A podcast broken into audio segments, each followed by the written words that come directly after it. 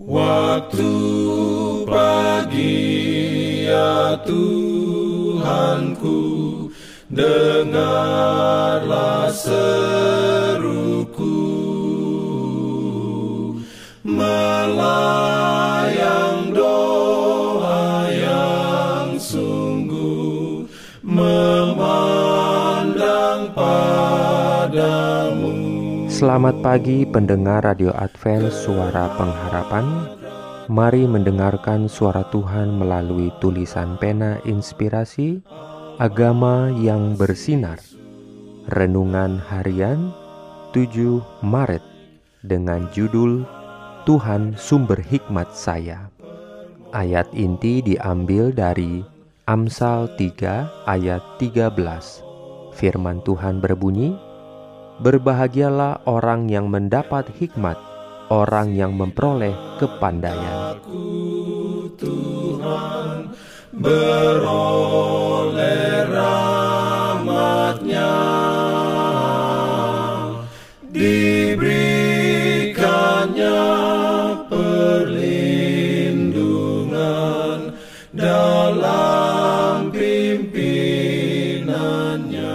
Urayanya sebagai berikut. Baik dengan menelusuri relung-relung bumi maupun dengan upaya sia-sia untuk menembus misteri keberadaan Tuhan, hikmat tidak akan ditemukan. Sebaliknya, itu ditemukan dalam kerendahan hati menerima wahyu yang dengan senang hati Dia berikan dan dalam menyesuaikan kehidupan dengan kehendaknya orang yang lapar akan pengetahuan agar mereka dapat membahagiakan sesama manusia akan dengan sendirinya menerima berkat dari Allah.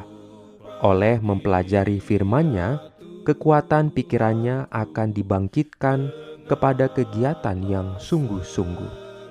Jangan seorang pun berpikir bahwa tidak ada pengetahuan lagi yang tidak mereka peroleh Kepintaran manusia dapat diukur. Karya-karya para pengarang bisa dikuasai.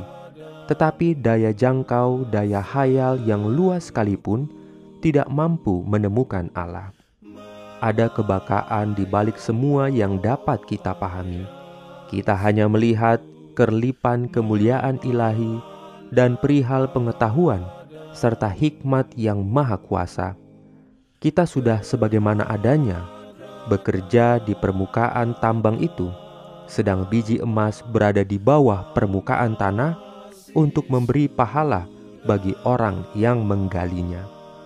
Cangkul harus menggali makin lama semakin dalam, dan hasilnya ialah permata yang mulia. Perantaraan iman yang benar, pengetahuan ilahi akan menjadi pengetahuan manusia.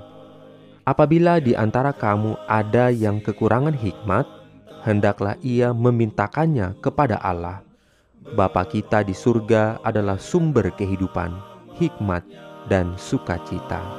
Amin. Diberikannya perlindungan dalam pimpinannya. Pimpin. Jangan lupa untuk melanjutkan bacaan Alkitab sedunia. Percayalah kepada nabi-nabinya yang untuk hari ini melanjutkan dari buku Nehemia pasal 5. Selamat beraktivitas hari ini. Tuhan memberkati kita semua. Jalan kewajiban.